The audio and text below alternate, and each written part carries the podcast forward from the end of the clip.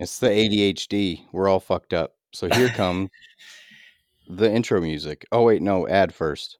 What's up, guys? This is Corey Baker from Baker Forge and Tool. In my business, we do tons of heavy grinding every single day, and we needed a grinder that could take abuse and keep on trucking without slowing down billet production. The AmeriBrade variable speed 2x72 is just that all heavy duty parts and framing with well thought out accessories that are easy to use and not bogged down with lots of tiny parts. By far, the best accessory item that AmeriBrade sells is their surface grinding attachment. It is absolutely foolproof and the best in the industry. With quick release magnet system, there is no prying your workpiece off the plat. Very fast to slap a billet or a knife onto the table, engage magnets, and start surfacing with precise increments. On top of all of this, their customer support is outstanding. Eric and Kevin are always available and fast to help with any situation. If you're in the market for a top of the line grinder, or maybe just an accessory to add to your existing setup, go to ameribrade.com and use the code HUSTLE100 for 100 bucks off any grinder package. All right, next up, the Hustle and Grind podcast.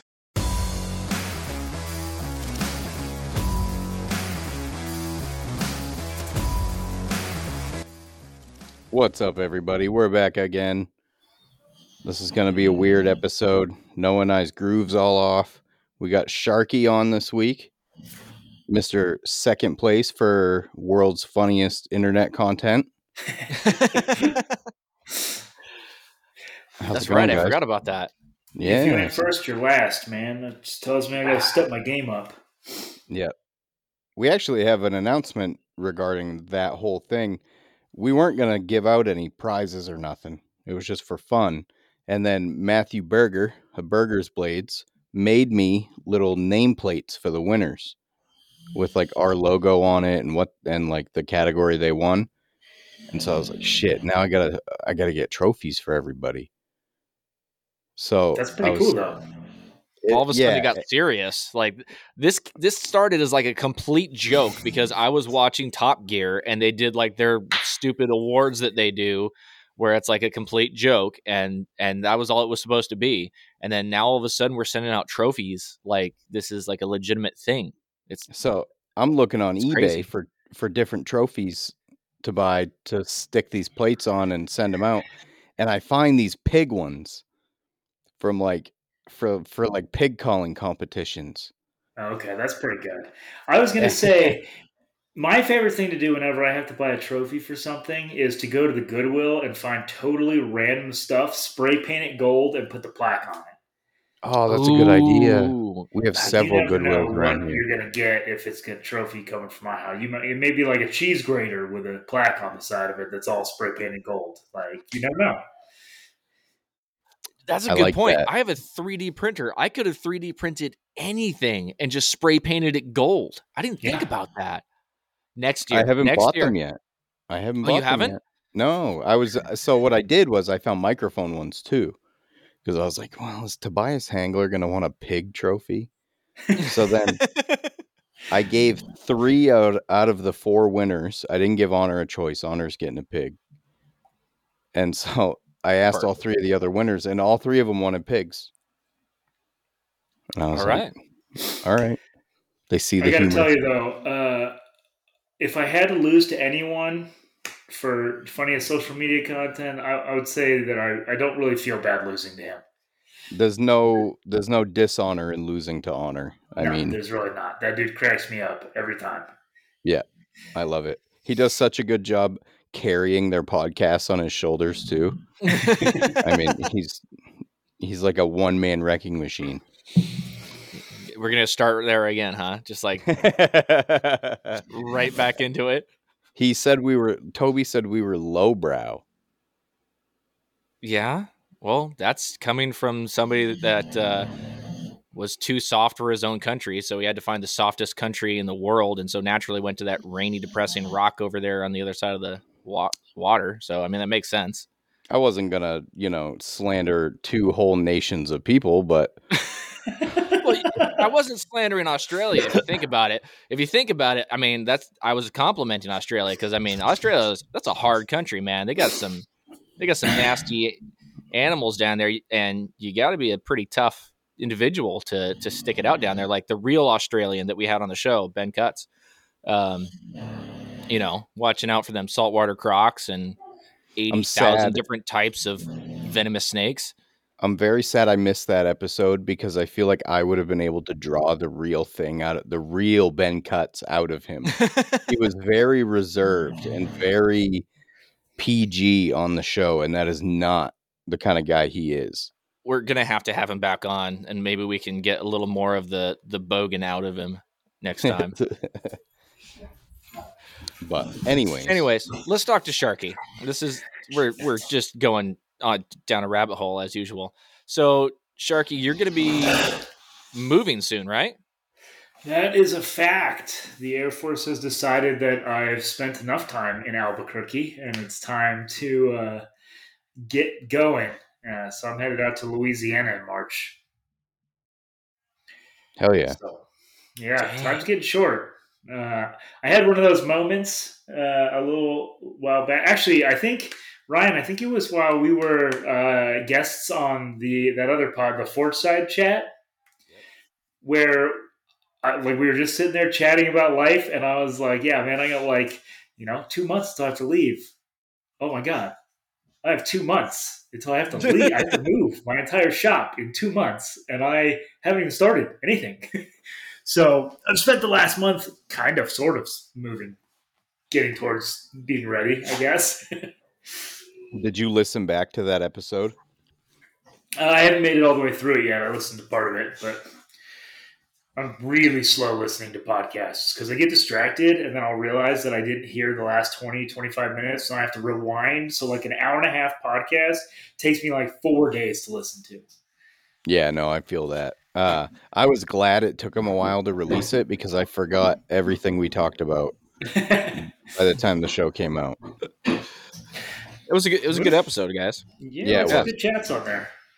Yep. for sure. So when you're moving across country, um, I have family members that have had to, you know, get pushed around by the military. You just like, uh, do you have like movers that come through and pack up all your stuff and then break it somewhere between there and, and where you're going to be moving to? Yeah, so the the government gives you a couple different choices. They will move everything for you, and you get paid nothing, which makes sense if they're doing it. You can move it all yourself, and they will pay you whatever they would have paid someone else to move it. Um, or you can kind of do like half and half. So I do a half and half. I have the government come move basically anything that I have that's not valuable. Just take it away call. Good call. and like you know so i've been in the military for 16 years now so you just uh you you adjust your life to that kind of move style right so like we just don't have nice furniture so that way if the movers smush something i'm not like devastated um, When- then we when the movers- what yeah when they smush something yeah. Uh, and then we move all the stuff that is valuable, irreplaceable, or like the shop stuff's a great example, right? Because if the government breaks something, I can put a claim in for it, but they're going to go online and try to figure out its value. So if I put in a claim and said, you ruined this two by five piece of redwood and I want $100, they would give me a dime and laugh in my face because they have like a conversion rate for like high end exotic knife handles. so uh, so I move all I move all of my shop supplies and I let them move all of my tools because you know my tools have a little bit of mileage on it. So if they smash my drill press, they'll buy me a new drill press. So I wouldn't be too sad about that. Hell yeah. Nice. You got to be strategic about it. Yeah, yeah. You, I mean, this is my seventh time moving with the military, so you, uh, you got to get it down to a system after a while. You know exactly what's going to get broken and how. yeah, yeah. Like, so the last move that I did was right in the middle of the whole COVID pandemic, right? And I don't know if you guys remember, but in the middle of COVID, when everyone was stuck home and decided they wanted to not be fat asses, but also wanted to be at home, uh, home gyms became a big deal, and the cost of weights went through the roof. Yes, And yes, it did. shockingly, during that move, the movers lost my whole weight set. How do you lose a weight set? I have no idea. I have an idea. yeah, they lost it to their house is where they lost it. Yep. But Uh, that sucks. eh, Yeah, again, my uh, replaceable stuff. So life goes on. yeah, yeah, my uh, my sister just recently moved from uh, Hawaii up to Washington, so everything had to be basically moved by them. You know, there wasn't really. What are you gonna do? Stick it in a in a carry on? Is Yeah. everybody okay over there? Oh, now you're muted. oh, I muted him. Oh, my bad. All right, well, Sharky's going to be right back, I guess. Sounds like somebody was getting in a fight. Uh, but yeah, anyways, so so you know, my uh, sister and her family didn't really have any uh, didn't really have any choice other than to uh, just trust the government to move pretty much all of their stuff, and like their whole like home gym and everything, all that was just like broken, and they had like a Bowflex that just got demolished, and uh, yeah, it was a whole it was a whole nightmare. I was trying to type something to tell Sharky to unmute himself, and then this whole like thing popped up on my screen, like programming things. I'm like, I don't know what's going on. Oh, that's just just the way today's going to go, I guess. There we go. I'm You're, unmuted. there you go, bud. Sorry, my wife's bulldog decided she wanted a toy that she couldn't get to, so she was like tearing apart the box of toys to get to this one specific bone. Lunatic. Naturally. I get Yeah. that. But yeah, the the the biggest uh like the the the home part of the move, I, I've gotten super used to, but the shop stuff, man, like you don't realize how much you've got your shop like a squirreled full of stuff, right? Like every time I turn around, I'm finding a new pile of crap somewhere, and B, Mhm. like, everything is settled right where I want it, and I got to pick it up and move it all and build a new shop, and it's a whole thing. So okay, so do you have you have to like build a new building where you're moving to, or do you have like a where do you have like a place lined up where you're going to be moving to and all that? How's how's that going? Well, assuming the house goes through that we're working on purchasing right now, uh, it has an extra garage on it that I'll use for the shop. So I'll basically have an entire one car garage, which for some of the guys doing like big forging and that kind of stuff probably doesn't sound like a lot, but for a scale shop, that's pretty big. Nice. so Right on. Yeah, it should be nice. moving. It definitely will need some renovation before I get all set up. So There's nothing worse than moving. That's when you really realize how much useless shit you have. Yeah.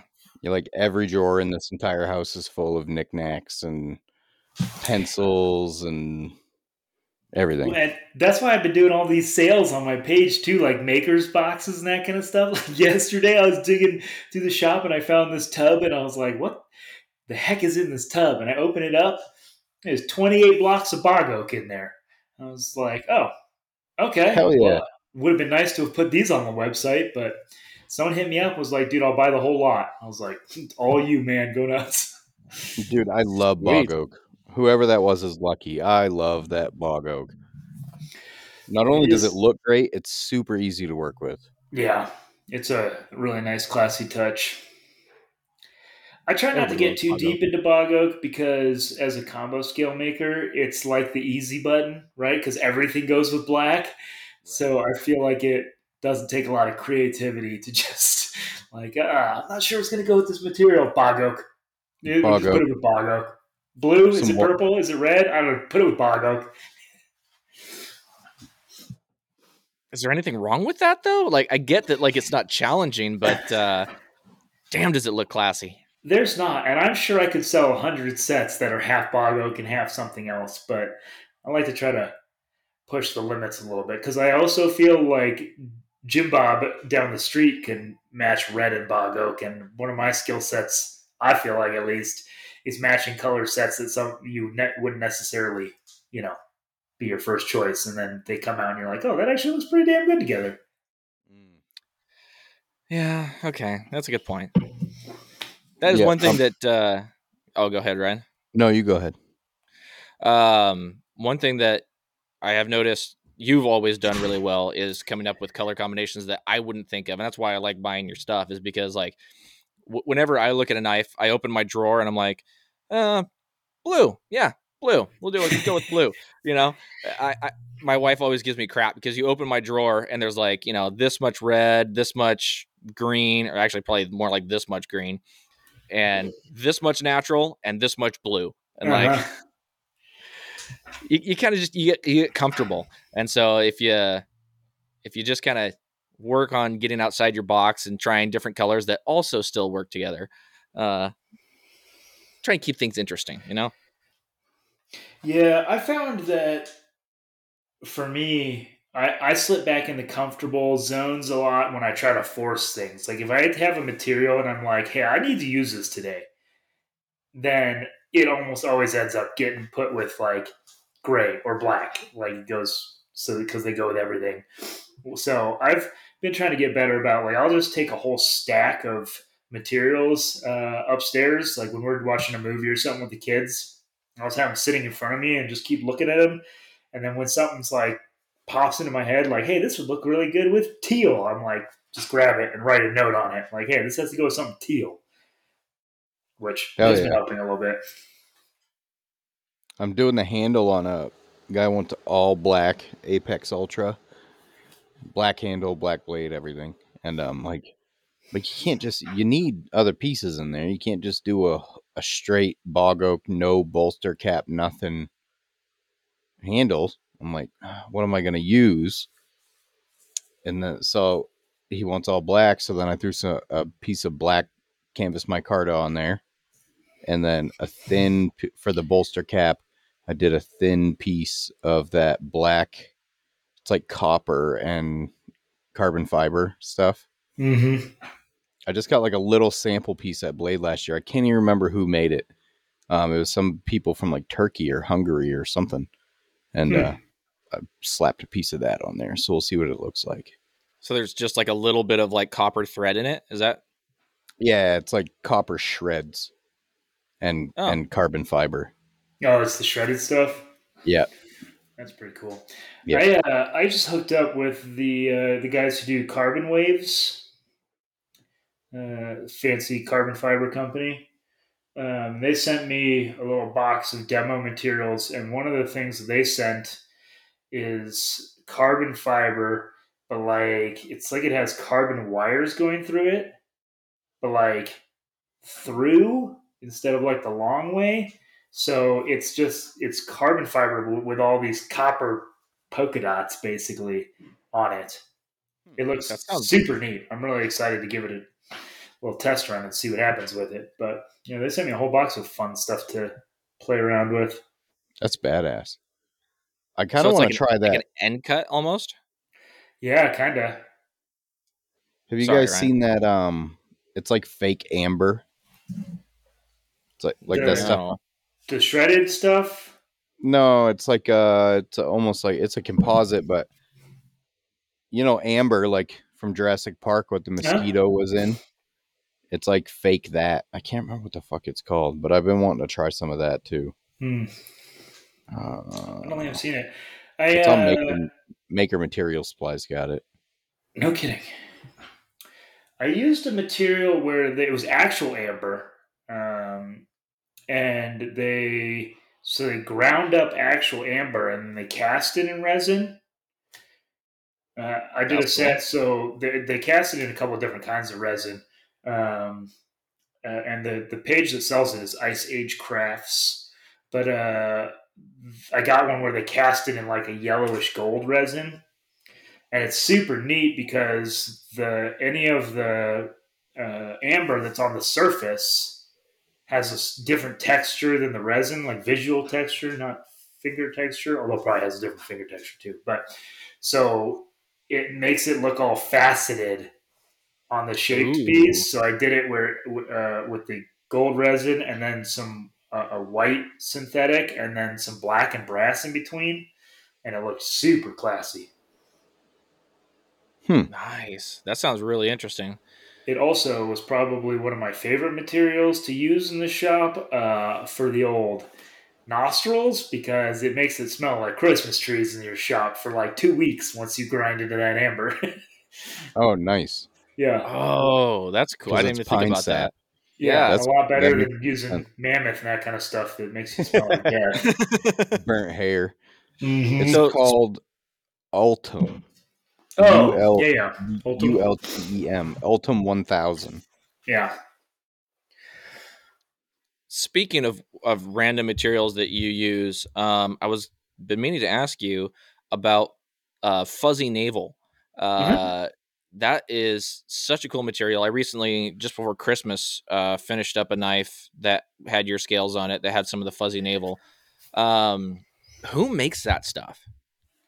Uh, so my buddy Chris at Van Leeuwenhoek Knife Works is the main uh, person. Uh, he's the one who makes the actual fuzzy navel uh, version. There are other people who make Scotch Brite uh, composites, but he's the one who makes all the stuff for me. We've been playing around with that. Uh, I think I bought my first set of that stuff from him about five years ago. Um, we've played around with a bunch of different colors and that kind of stuff, but I, I love that uh, material. It, it just it finishes so neat, and there's so many different looks to it because if you use a solid colored resin, it comes out looking one way. If you use a semi opaque resin, it comes out looking totally different. It's really neat. So My, people can uh, go. If people were interested in it, they could go to. I'm sorry. Would you say what, what was the name? Uh, it's all on my website actually. Oh, you sell fuzzy navel by itself on on your website? Yeah, yeah. In my in the composite section of my website, I've got. I think right now we've got like eight different colors, and I have a bunch more that I was supposed to have cut up like six months ago, and I still haven't. But I'll get there eventually. So this is a cast composite material made out of Scotch Brite. Yeah. Yeah, so it's Scotch Brite fibers that are cast in resin. So they make like a, a, a webbed effect uh, on there. I've used it a bunch on my page, and I, when we're done with this episode, I can post a couple examples so people can come check it out. But it's hard to describe it. It's almost like the webbing in like a turquoise or a true stone, but a little bit more aggressive, so a little bit more webbed, and especially if you use a semi-transparent resin, which most of the colors that I have right now are, then you can kind of see the layers of the webbing going down through it, and it's it's a really neat effect. It's uh, I'm actually uh, about to unveil my 2024 signature series, the blades that I'll take to all the shows for 2024. I figured Nice. since the first show is in like a month, I should probably start, you know, demoing these things. But uh, all, all of the blades from my 2024 signature series have fuzzy navel in them. Blade Atlanta's right around the corner. Blade Texas is a sooner. yeah. Yeah. But yeah, it's a super badass material. I absolutely love it. Ryan, if you go on my page, the the, the last the last knife that I did that has Sharky scales on it, it's got uh, red fuzzy navel as like the the bolster portion of it. Um, I'm on it. I'm on it. I I hit the search was- thing on Instagram. I fucking hate Instagram, dude. It sucks now. I, you know how all these little like a bunch of reels will pop up when you hit the search thing? They're all like ingrown toenails and Dr. Pimple Popper. And I'm like, I don't it's the opposite of what I want to see. All right. Uh, I hear you. Noah Bloomberg. But yeah, super cool material. Uh, if anybody who's listening is interested in that, go check out Sharky's website. I didn't know that he had it on his website because apparently I never hit the composites button when I go on his website. I'm always looking for blocks and That's the one. Yep. Yep. Yeah, It almost looks like candy. I know, It right? Does. Yeah, my website's got some uh, some sneaky stuff on it. I feel like a lot of people come on for one thing and don't realize how many categories I have on that thing at this point. Oh yeah, and Mm. you recently did like a giant drop. I think right around the new year, uh, where you put just like a ton of new blocks and mono scales and everything on there too. Yeah, Um, January first, we dropped 120 mono wood sets, like 60 new blocks, and I like 16 different kinds of micarta, mostly vi- vintage stuff. So Nice. I've been, Yeah. been trying to slowly advertise that, but like everyone else in the knife community, I am horribly suppressed on s- uh, social media, so it's been hard getting the news out. Unless you're Nick Yeah. Tobin. yeah. Unless Somehow you're Nick Tobin seems to be doing just fine. Yeah, Yeah. He's the Yeah, only I I don't one. understand it. I love that dude, but every time he posts a post about like, oh, I just got hundred thousand views on this reel, I want to fly up to Canada and kick him in the nuts. yeah. Uh, I, Well, speaking of I- I- I, don't know what he's doing different. He's doing one. He's got to be doing something. That's I don't know. Or I had a reel hit four thousand views the other day, and I just about pooped my pants. I was like, dang, that's the most traction I've gotten in ages. Yeah. I haven't been posting, so it's my own damn fault. But I'm fucking busy, man, and That it's a it time to suck. seen. Yeah, and it's a time suck too. So it's like mm, something's got to. I got to sacrifice something. Is it going to be Instagram or is it going to be time with my wife? Well, Yeah, probably not Sorry, Instagram doesn't blow me. that's a real toss up. Yeah. well, anyways, before that, I was going to say, speaking of Canadians, uh, we're sponsored by a Canadian, uh, Mr. Lawrence Lake from Maritime Knife Supply. And Ryan, why don't you go ahead and hit that button? yes, Lawrence is great. I've been talking to Lawrence a lot lately. Um, before I play the ad, we always talk about how you can get bulk materials from him. We're not lying. You can buy bulk materials from Lawrence, and he does give bulk discounts, and it comes super fast. I ordered a two foot by four foot sheet of AEBL eighth inch thick, and it came in two days. Damn, that's insanely fast. Mm-hmm. Yeah. No big deal. Lawrence is the on. man. Hustle and Grind is sponsored by Maritime Knife Supply. Whether you're looking for steel, abrasives, handle material, forges, epoxy, or anything for making in general, Maritime Knife Supply has you covered. And in the US or Canada, they ship faster than the great Cobra chicken goosesses that their country is known for. Go to Maritime Knife Supply, and when you buy a 10 pack of belts, get 10% off. And tell them we sent you, eh? Eh? Thanks, Luke. Yep. Yep, Lawrence is a dude. Every Yep. time you see me post a video of forging steel, it's all steel that I bought from Lawrence. And he cuts it for me, and that's why I love it. So, anyways, um, speaking of that, I'm just going to do a, a brief selfish thing here. And I posted a reel the other day about how I uh, made an Amazon storefront. Um, and I mentioned in that reel that obviously I buy my steel from Lawrence, I buy my abrasives from Phoenix Abrasives and stuff like that. But all like the little stuff that I put in my shop, like my safety glasses, my little squeeze bottles that I uh, put my acetone in. Uh, I think I even buy G Flex epoxy, um, things like that. I put it all into a storefront, and you can go check out that. Uh, the link is in my bio on my Instagram that nobody looks at, and uh, you can just click that that link there, and it'll take you to my Amazon store, and maybe you'll find some stuff that will make your shop easier that you didn't know about. So. Um, just wanted to. I, I I made it a long time ago, and then I forgot to tell anybody that I did it.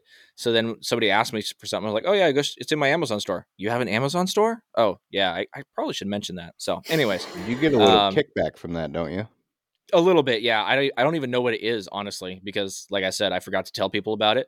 But uh, supposedly you get some sort of like it's it's an affiliate type deal. So if if you go on my page and you find something on Amazon that you want to buy, I get a little kickback from it.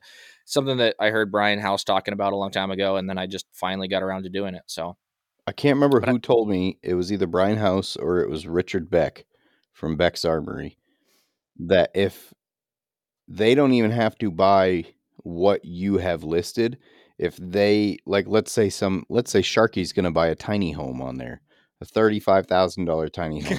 if he clicks your link to get onto his Amazon and then leaves that item and goes and buys the tiny home, you get a kickback on whatever he buys. It doesn't even have to be your shit. So if anybody listening to this podcast is planning on buying a tiny home, please go click my link first. I would appreciate that. I just picked a high dollar item so you, you know you could feel the oh wow if he did that I would get twenty five dollars you know whatever the percentage is. Yeah, I should buy a tiny home to put my knife collection in. That's it a could good be idea. your your shark cave. It would be terrifying because there'd just be knives everywhere. That doesn't sound terrifying. That sounds I had to uh, I had to pack up my knife collection because obviously with the move, right, I, I have to sell my house that I'm living in right now, and I didn't want anyone, you know, not that I don't trust people, but I don't trust people at all. So I didn't want Right, anyone to yeah. be tempted to walk off with one of my beautiful, irreplaceable masterpieces. Um, so I packed the whole thing up and took it over to a buddy's house while we were showing our house, and that was a real eye opener. it was uh, the sheer volume of uh, blades that I had to put into boxes was a lot. He's like, bro, we gotta have a talk. Yeah. Yeah. You know those big black and yellow tubs you can get at like Costco or Home Depot? Yeah. Yeah, it takes two of those to hold my knife collection. Holy shit! Damn.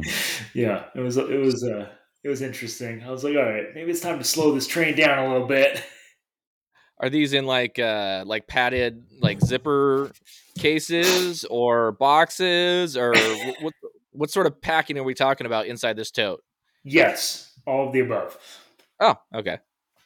I have a tiered packing system. I have a couple display cases. I don't even think the dude is, exists anymore, but there was a guy who very briefly made some really neat display cases. I sold them on Instagram uh, for knife collections. Um, I have a few of those that I keep like the top top tier of mine in, like the ones that are too fancy for me to even really ever want to carry because I'm afraid I'll lose them. Uh, and then I found these. Speaking of, I, sh- I should also put together my Amazon store, but I found these little display cases, a little glass top display case that's just like the perfect size. It doesn't have any dividers or anything in it, but it's the perfect size to line a bunch of knives up in. So, like, my normal day knives go in those. And then I got a couple Tupperwares full of stuff. Like, you know, five years ago when I first started and some of my buddies first started and we were making knives together, they're a little rough around the edges, but they still hold a special place in my heart. But they go in a Tupperware bin. fair enough. Fair enough. I- I've got a few from early in the uh, in the making and collecting days that are pretty rough around the edges, Eh, like literally sometimes. I think we all have a, a drawer or or a Tupperware container that uh, contains something similar. I have Yeah. an ammo can. I started putting a. I'll still post them every once in a while, just as like a fun throwback on my uh, knife collection page. But I started putting a disclaimer on there that says like these are early generation knives, so don't judge me and don't judge the knife maker because we've both gotten better since this. Nice. Yeah, that's probably necessary. Uh, that makes sense.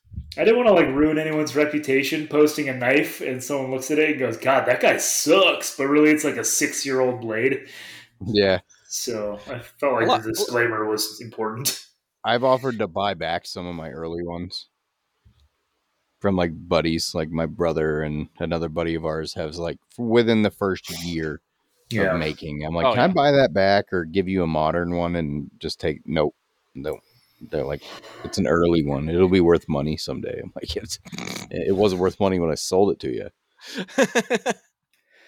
I've definitely experienced that a little bit. So there is a little bit of a secondary market for Sharky scales once in a while. Like someone will pop up trying to sell them.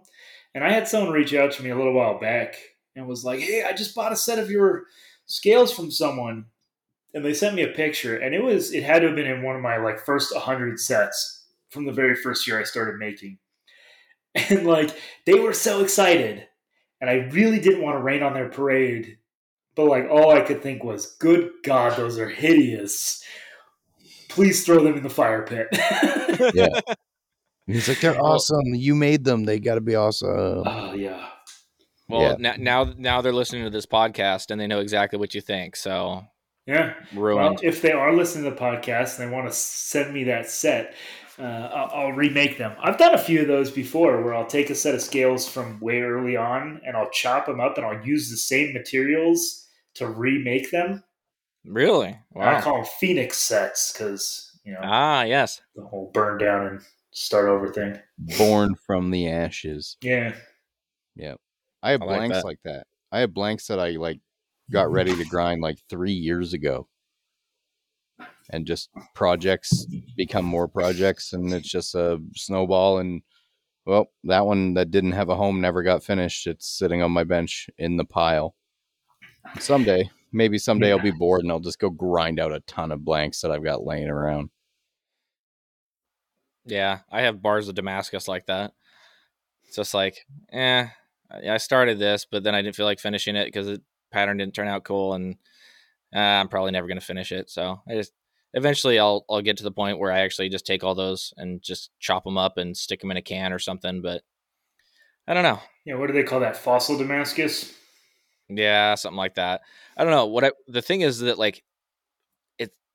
Don't get me wrong. I've seen some really cool versions of it, but it's just not as exciting to me anymore. Like before, I really wanted to do canister, and now I'm like, I don't know if I really want to, you know. But if I could do something, you know, Mike had done, and disclaimer, he's a buddy, so like I'm, you know, not really shouting anybody out here. He, he's he's love that dude.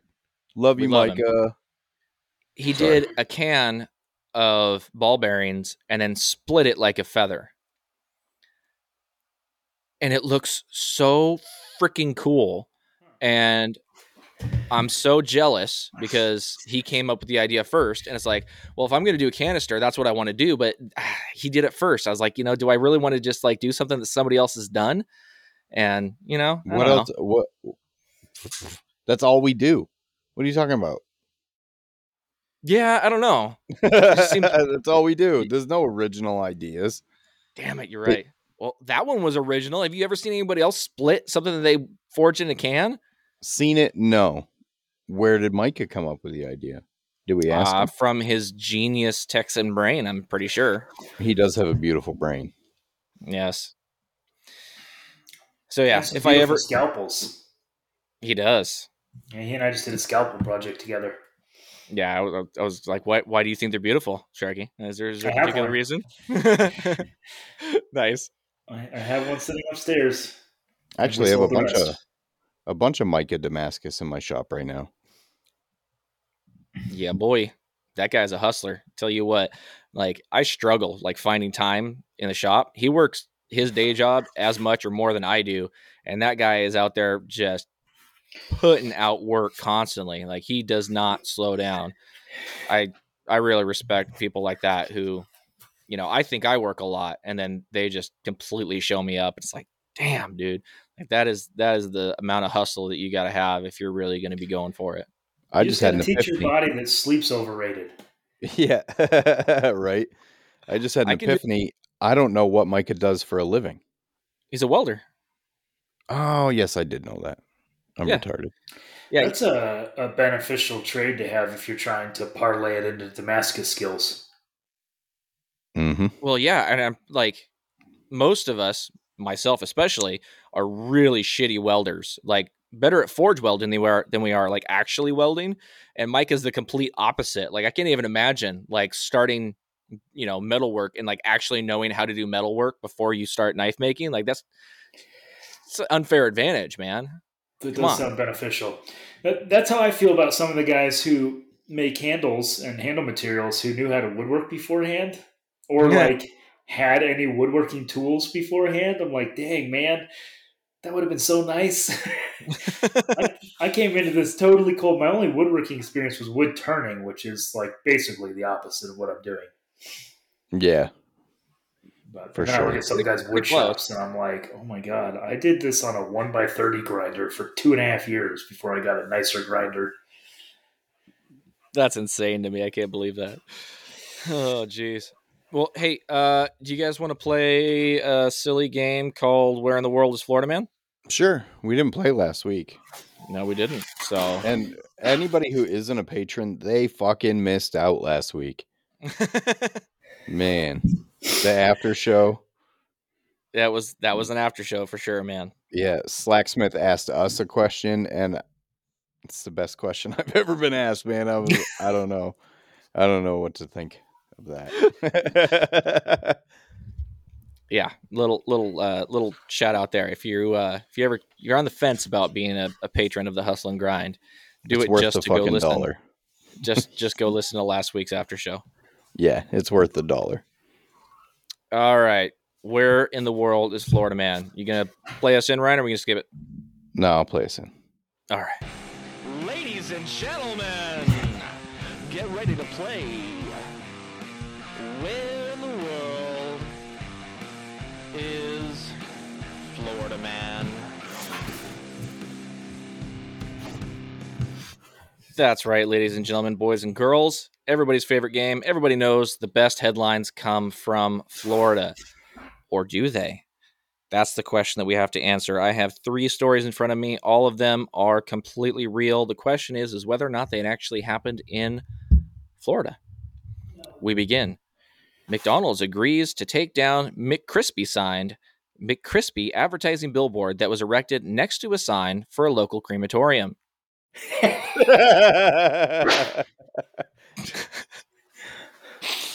Oh, McDonald's man. have agreed to take down a McCrispy advertising billboard that was put up next to a road sign for a local crematorium. Although some found the advertisement hilarious, others were less than impressed to find it featured at a bus stop.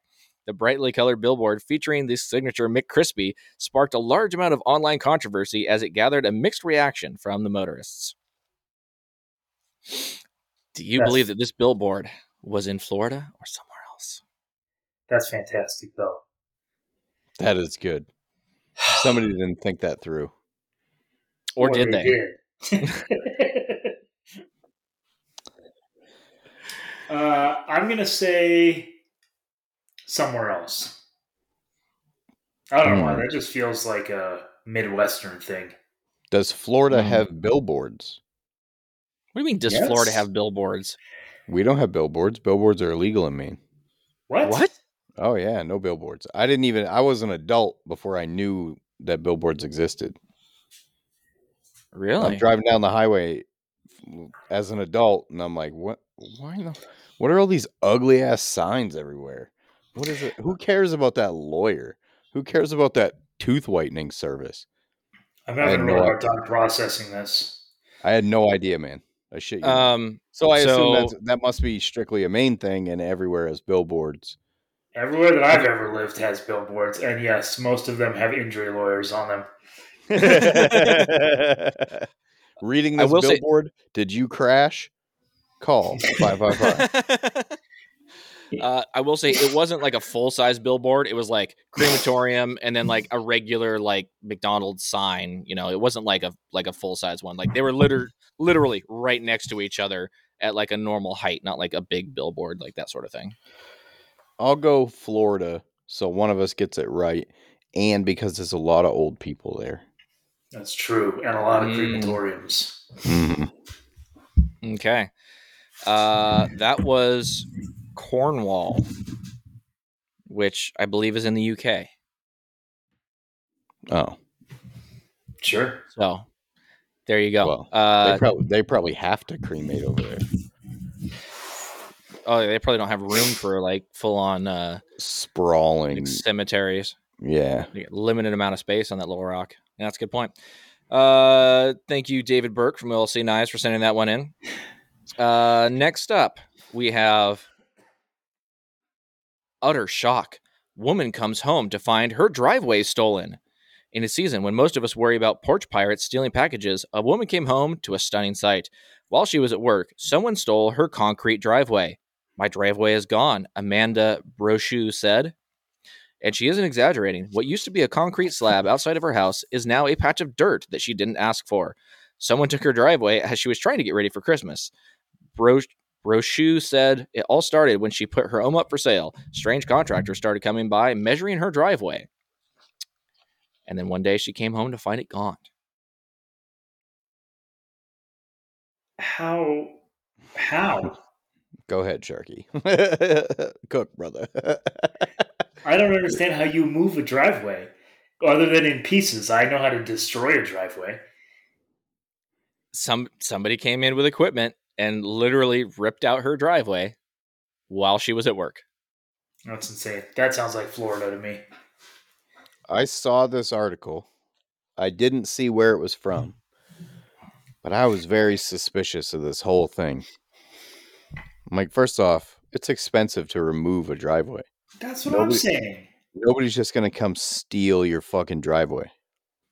I think it has something to do with the fact that she put her home up for sale. There was more in the article about how like this isn't like the first time this has happened, but it has something to do with selling property and people are trying to screw people over somehow. And I don't know exactly what the purpose of it is, but there was something there was something to it.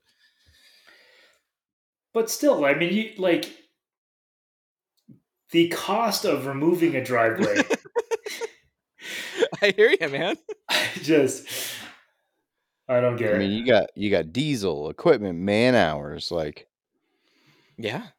seems fishy. it wasn't like a small driveway either. Like uh no, it was I saw it. It was like a single car wide, but it was like a hundred feet long. yeah, probably pretty close to that. It was- yeah. Driveway stolen. Where do you think it happened, Ryan? I'm gonna go Florida. That's just too wild. There's too many questions. It's either Florida or Detroit. No, if it was Detroit, there wouldn't be a flo- there wouldn't be a driveway there to begin with. It would already have been gone. Oh. Uh, because it was in fact Florida. Well done, gentlemen. Woohoo! What made you Crushed. What made you guys go Florida on that one? I'm curious. Because that's just too wild, bro. Who the fuck is yeah, gonna I, spread that's, that's, that's really all I got. I also kind of figured that you know Florida's mostly made out of sand, so maybe it's easier to pull a driveway out of sand than dirt. Mm, Because okay, they make it that. sound like they rolled, they like rolled it onto a flatbed and was like gonna reuse it. That's the part that I still can't get my head wrapped around. I, I just like stole insinuates that you took it to do something with, right? Like if they had just removed it, like you would say they destroyed her driveway or what something. Like when you say stole, I'm assuming you took it out in one piece so you could do something else with it. Right? Maybe they needed some. They wanted to make a skate park, you know, so they just took. They needed some fill. don't know. All right, last up. Man took boss's bobcat, went on a rampage at Home Depot. Police say. Uh, we're talking about the equipment here, not an actual like feline here. Uh, a man allegedly stole his boss's skid loader and went on a rampage, smashing it into police cars, parked vehicles, storefronts, and even ATMs. Police say. When the first officer arrived at the scene, the man turned the skid, skid steer toward the cruiser and rammed into it uh, several times while the officer was inside, damaging the cruiser. The man then rammed the vehicle several more times in an apparent attempt to escape. I'm not Right gonna lie. When you first said bobcat, I thought it meant the animal. I was really excited. A bobcat you rampage. imagine? He like carries in this giant wildcat and he's like, "Get him, Whiskers!" Fucking lets him go. oh, it'd be great. Just, Like, what a- what a way to rob a bank! You just be like, "Give me the money, or I'm letting this bobcat loose." Like, I mean, I'm not going to lie to you. I probably feel more confident trying to disarm someone with a handgun than disarm someone with a f- feral lion. Yeah, it's a good Yeah. point. I mean, well, you think about it, like anybody at home, like you've got a cat in your house, probably, or unless you're one of those people that hates cats or you're allergic to cats, you've been around a cat when it goes ballistic. It turns into a giant ball of fur and claws and teeth. You can't control it. You can't contain it. You just try to get your hands away from it so that it can finish freaking out, right? Just imagine that 80 times, well, not 80 times in the case of a bobcat, but like a mountain lion or something like that. Just imagine it like 80 times bigger, a giant ball of FU. Like, you don't want to mess with that. Dude, Yeah. You I had a I had a buddy. Okay, I gotta tell this story. I went over to his house one day. He had this big fat, like loaf, chonky fucking orange tabby cat. like a heckin' one- chonker. Yeah, and I went over one day, and my buddy's got deep claw marks on his face, his hands, like he's fucked up. I was like, "What the hell happened to you?" And he's like, "That him over there. He flipped out, just went nuts because my buddy brought his dog over and started attacking everybody." I was like, "What?" He's like, "Dude, I've never seen anything like it." He was like possessed by a demon. I was like, "Damn, cats Yeah. are no joke." Like Yep. whenever they're like, who would win in a fight, um, a tiger or a silverback gorilla? The tiger. Ten out of ten times, the tiger's gonna win. It's gonna. Hmm. Yeah. They're fucked. Okay. Anyway, Where do you think sorry. this was? Oh yeah, we were playing Florida. Um, I'm gonna go Florida. I'm gonna go not Florida. Why are you going not Florida? I don't know. I just feel like it's something that happened in Michigan or something. Pretty close. Nebraska. Flatlanders. Yeah. Where did where did the murder killdozer thing happen? Oh, I don't remember. Um, that one was sent in by Brent from Crosspeen Forge and Hey, KH I'm wearing Neely his hat. well. Are you really? Nice. Crosspeen Forge. Rad dude. He's been killing it on the uh, on the social medias lately. He's he's had some really funny reels and stuff. So shout out to uh, shout out to Brent for that. Um, the the video for this thing was legit pretty insane. Like I don't like at first I thought somebody was using a bobcat for like snow removal or something like that, and then all of a sudden it just starts ramming into this cop car. It's like one of those uh the SUVs, the Ford things. Um, Uh, Explorer. whatever they are. Yeah, Ford Explorer. He jacks this thing up. Like I was like I thought for sure like the cop was probably hurt because of like just this he like flipped it sideways and was like ramming into it. I mean, it's not like a huge excavator, like it's just a little bobcat, but it did some freaking damage. We've all And, had them uh, thoughts. Yeah. Intrusive thoughts. Is that what we're supposed to call them these days? He let his Yeah. intrusive Yes. thoughts win. That's he why the killdozer definitely- is held up in like cult esteem in society. Yeah. Granby, Colorado. I just looked it up. That's where. that Okay, there we go. Oh yeah, I could buy that for sure. What was he supposed to do, man? What was he supposed to do? They ruined his life, you know? It's true. It's true. You push a did, man he to the did edge. what we all wish we had the balls to do. I was going to say, I mean, I worked for the government, and there's still times that I wish I could fight the government with a killdozer. So, you know, I get it. Just look out for basements. It's yeah. That- You know, it's funny you say that. My my uh, grandpa was in the army for a little bit, and he didn't tell me about it. He never talked about it when I was a kid growing up, and it wasn't until I'd been in the Air Force for a little while that he finally started telling me military stories. And one of the stories he told me was about how he and his buddies got this new lieutenant. And uh, if you don't know anything about lieutenants in the military, they're young, dumb, and have no idea what's going on. I've been there. Um, they got this new lieutenant, and they convinced the lieutenant to let them take one of the tanks out for a joyride at night. oh And no. The lieutenant was stupid enough to say yes, and so they took it out through this field in their training area and were just jamming around in this field. And there was this old decrepit farmhouse in the field. And so they decided they were going to blast the tank through the farmhouse. So full speed hit the farmhouse, not thinking about the fact that the farmhouse had a basement. So the tank immediately crashes through the basement and is now stuck inside the basement of this old rotten farmhouse. Uh, and so apparently they all went back to base, and the lieutenant for three days had to cover for them as to where this tank was, like basically making shit up, lying, whatever. And every night after they got off work, they'd go out to this farmer's field and they would dig, and they dug a ramp out of this farmhouse so that they could drive the tank out and get it back to base. And they got it back three days later, and no one knew that they had wrecked the tank into the base of a farmhouse. That's awesome. Yeah, The good old days. I know, right? There's no way you would get away with that these days, or at least I wouldn't be able to get away with anything like that in the Air Force. I don't know. Didn't they misplace like a jet for, for a while there?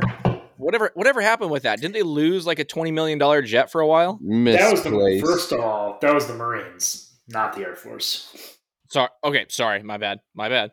Yes. So they had a pilot eject out of an F 35, um, which conveniently is cloaked against radars. So he ejected. The plane kept cruising for a little while because, as planes do, we'll glide for a while. And I still don't know how they couldn't figure out exactly where it touched down because you figure when a plane impacts Mother Earth, there's going to be some smoke. So it seems like it should have been pretty easy to just follow the smoke. But it did take them a while to locate exactly where it had crashed long enough that they sent out a message to the public asking for help, which is just got to be wildly embarrassing. Hey, where's yeah. this billion dollar plane we lost? Yeah. I don't know. The funniest thing was uh, if you went on eBay when the right after the government made that announcement and went on eBay, there was like 15 people who made listings on eBay for fighter jets. for like, hey, this just crash landed in my backyard. Oh, I wonder. If, I wonder if the military had to investigate each one of those listings. That would be. oh, I'm sure someone was in charge of tracking every single one of those down until they found it. Can you imagine that being your job?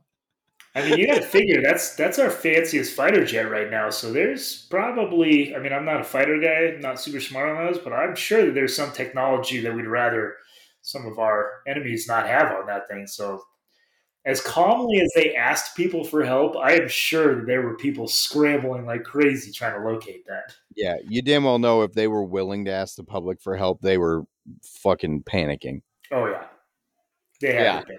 And they never found it. No, they did. Yeah, they Oh. located it. I don't even remember how long it took, but I think it was like later that day or the next day they figured out where it had landed. After they'd already embarrassed themselves. Yeah, well, yeah. That's, I mean, the message was already out. You can't take that back. There's no unsend button for that nonsense. uh, uh, that's phenomenal. Uh, anyways, uh, Ryan, who uh, who else is sponsoring this uh, talk of tanks and planes and not knife making stuff whatsoever?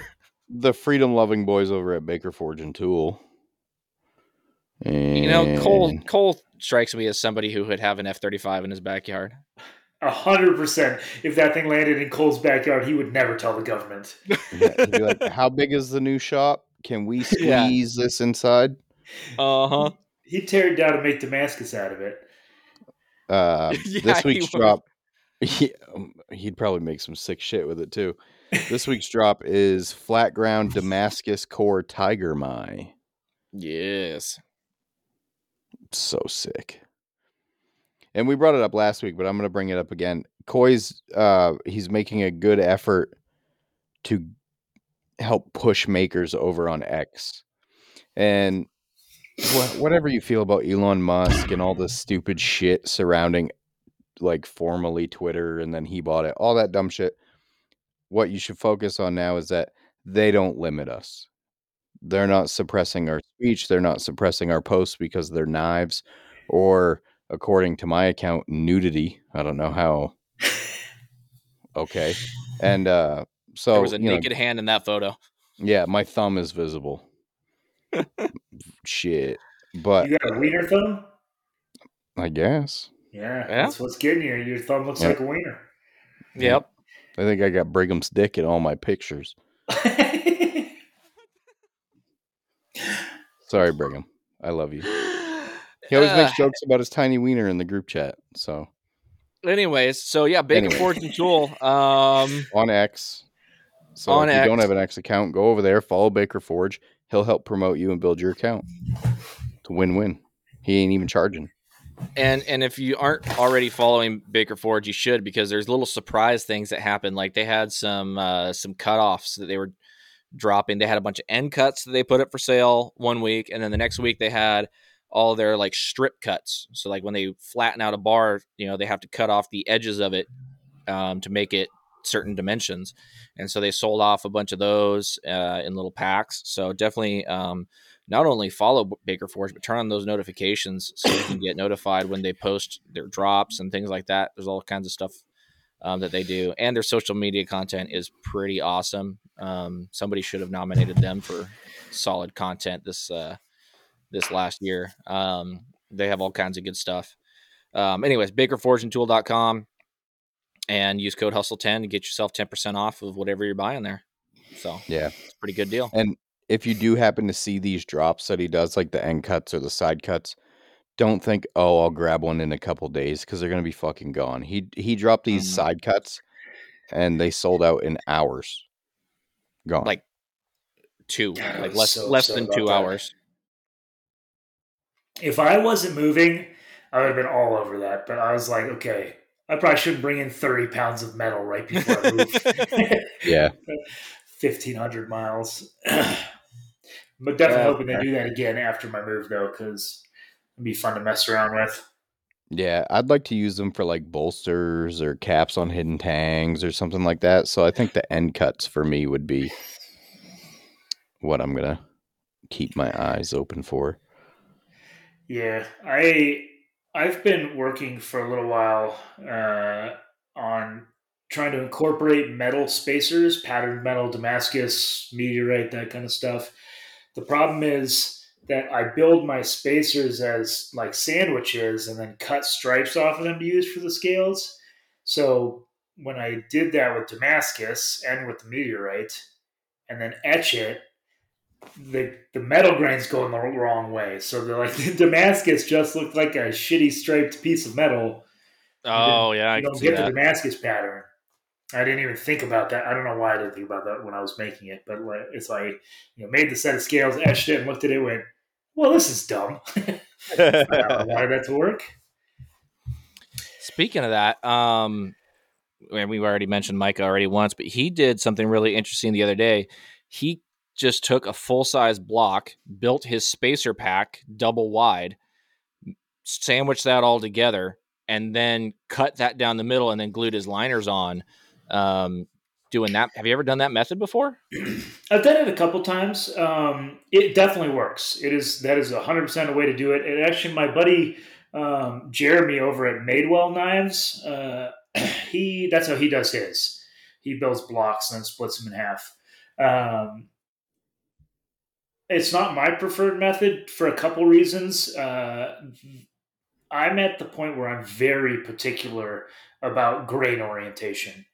Um, and so I want to see exactly what's going to be on both the face and the back of the set of scales because that will let me know how that pattern is going to evolve as it's shaped, right? Okay, if they if they thin this down, what's it going to look like as they contour towards the edges? What's this going to look like? Um, so I don't like having any question marks, which is inherent if you're using a block. You don't know exactly what's in the middle. Sure. Um, Okay. and so sense. for that reason, and honestly, it's a lot easier to find top end materials already in scale form. Um, so Mm. That's why I tend to do mine as starting as scales as opposed to blocks. But I do know a few guys who do them as blocks, and it works. If works great if uh, if it fits your process. It just doesn't really fit my process. Gotcha. Yeah, and that's kind of I have way more scales than I have blocks, so it'd be pretty uh, pretty difficult for me to do something like that as well. Also, I tend to use different materials top and bottom, so if you're gonna cut up a set of scales anyways, I mean, I don't know, I just don't I don't I don't want to cut a block in half, you know, and then just use the bottom half of it. I don't know. Maybe that's maybe that doesn't make sense, but it does in my head, so it's fine. Yeah, that's that's kind of where I'm at. I, I, I just like to keep mine as scales because that's where most of my stuff already is. Plus, you know, uh, especially when you start talking with composites and that kind of stuff, that stuff gets really spendy as blocks versus as scales. Yeah. Mm, yeah, that's a good So, point. Have you ever tried to buy a block of carbon fiber? Uh, Yeah. Even G10 in one inch thick blocks gets real pricey real quick. Yeah. Yep. But for if you're doing if you're doing wood splits, especially if you're doing the same wood top and bottom and you just want to throw a spacer in there, it's a really good way to make sure that your the pieces that are going to hit the steel on the spine and the belly are perfectly lined up because if they started connected and you just cut right into them, then they're going to line up perfectly. So it's a it's I I would say uh, for people who are just getting into making combos and that kind of stuff, it can be a really great training wheels kind of way of doing it as well. To kind of help you ease into the process before you get too chaotic like I do with my 38 piece scale sets. You hear that, Micah? You're, you're doing the training wheels method. Definitely not how I meant that to come across, but you know, That's Oh all no, he can take it. He can take it. It's fine. Mm-hmm. All right, we got one more. We've been going an hour and four minutes. We got one more sponsor we have to hit, and then we'll do some closing thoughts before we head on over to an after show. Ryan, who do you buy abrasives from? PhoenixAbrasives.com.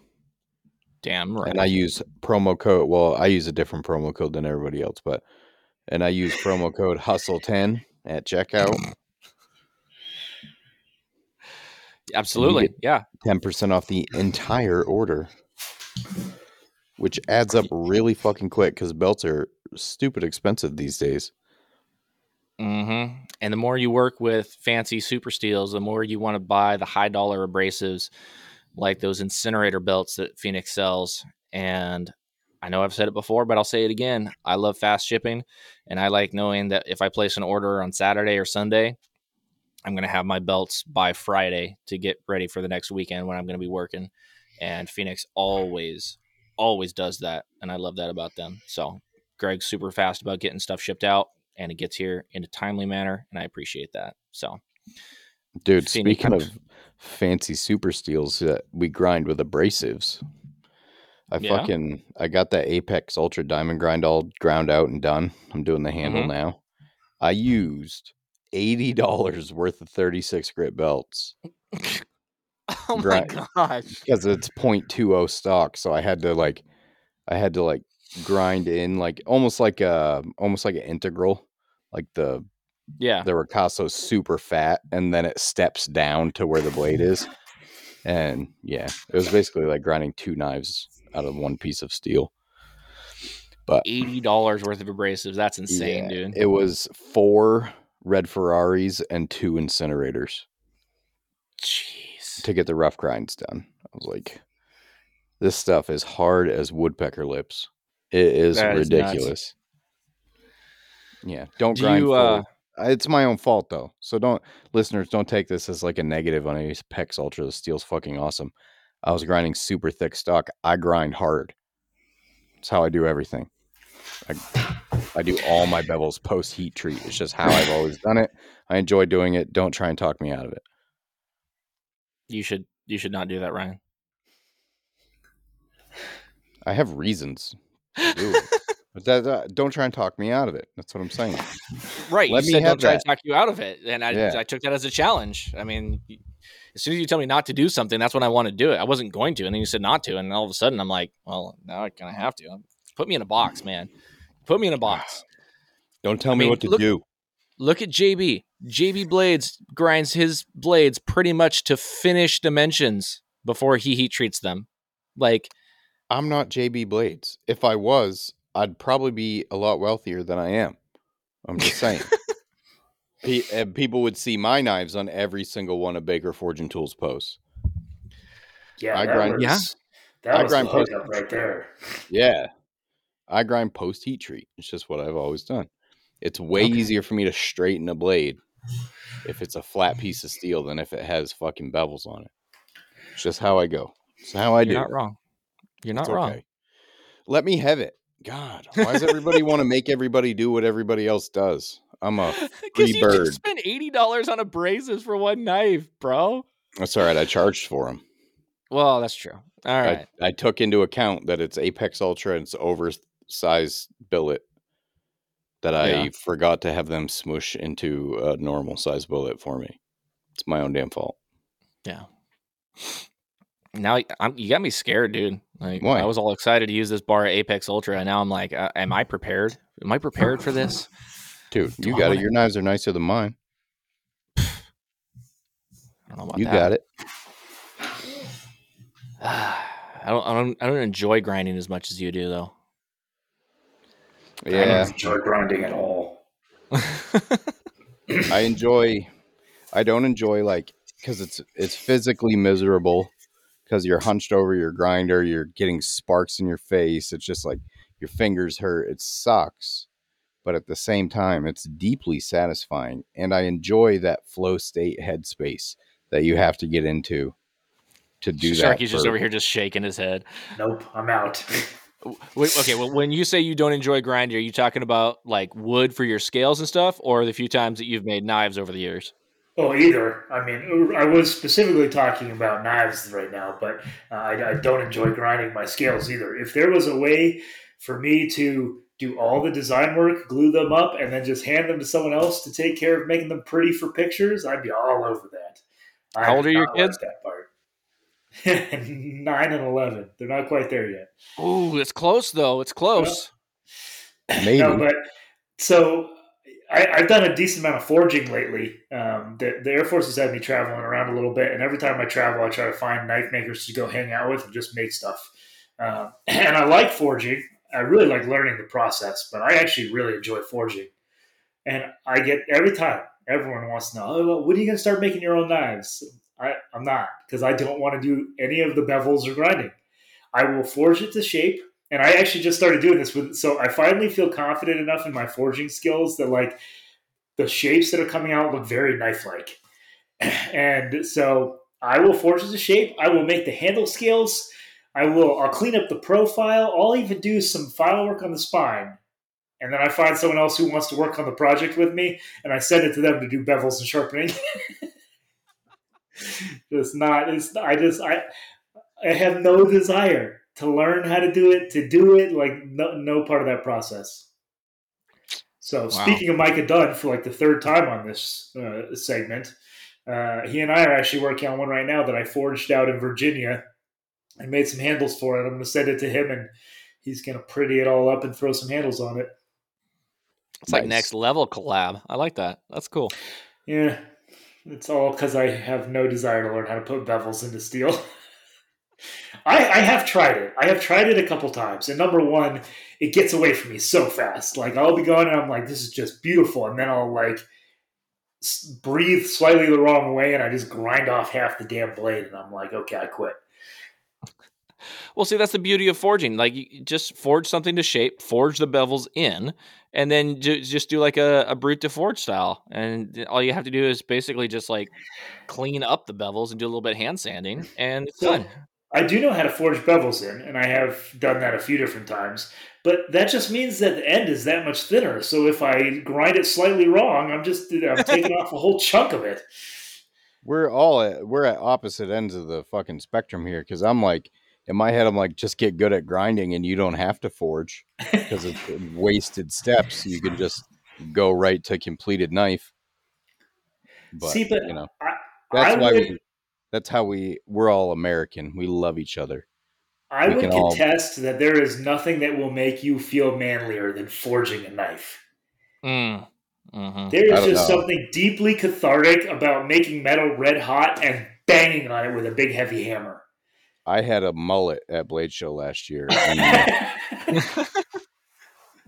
when I tell you what, whenever I've got the mullet going, I don't feel any let I I just I couldn't feel more manly. It's like I told the wife, I'm like, it literally raises my testosterone.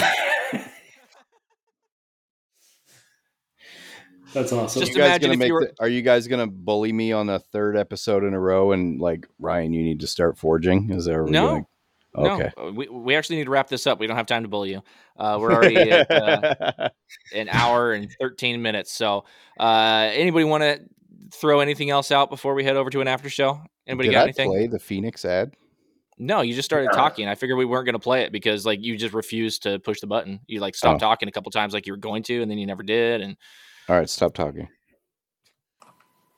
Hustle and Grind podcast is sponsored by Phoenix Abrasives, your one-stop abrasive shop. when you go to phoenixabrasives.com, click the shop icon in the upper right-hand corner to find all the abrasives you'll ever need. Check out the Incinerator 36 grit ceramic belts, along with the Trizact Gator belts that the host of Hustle and Grind use every day. When you check out, use code HUSTLE10 for 10% off your entire order. This has been a wild episode. Thanks, yes, Luke. And to put it in a perspective for everybody, we were planning on a very serious episode with the original guest who was booked shit happens, whatever. Sharky saved the day. Yeah. Jesus.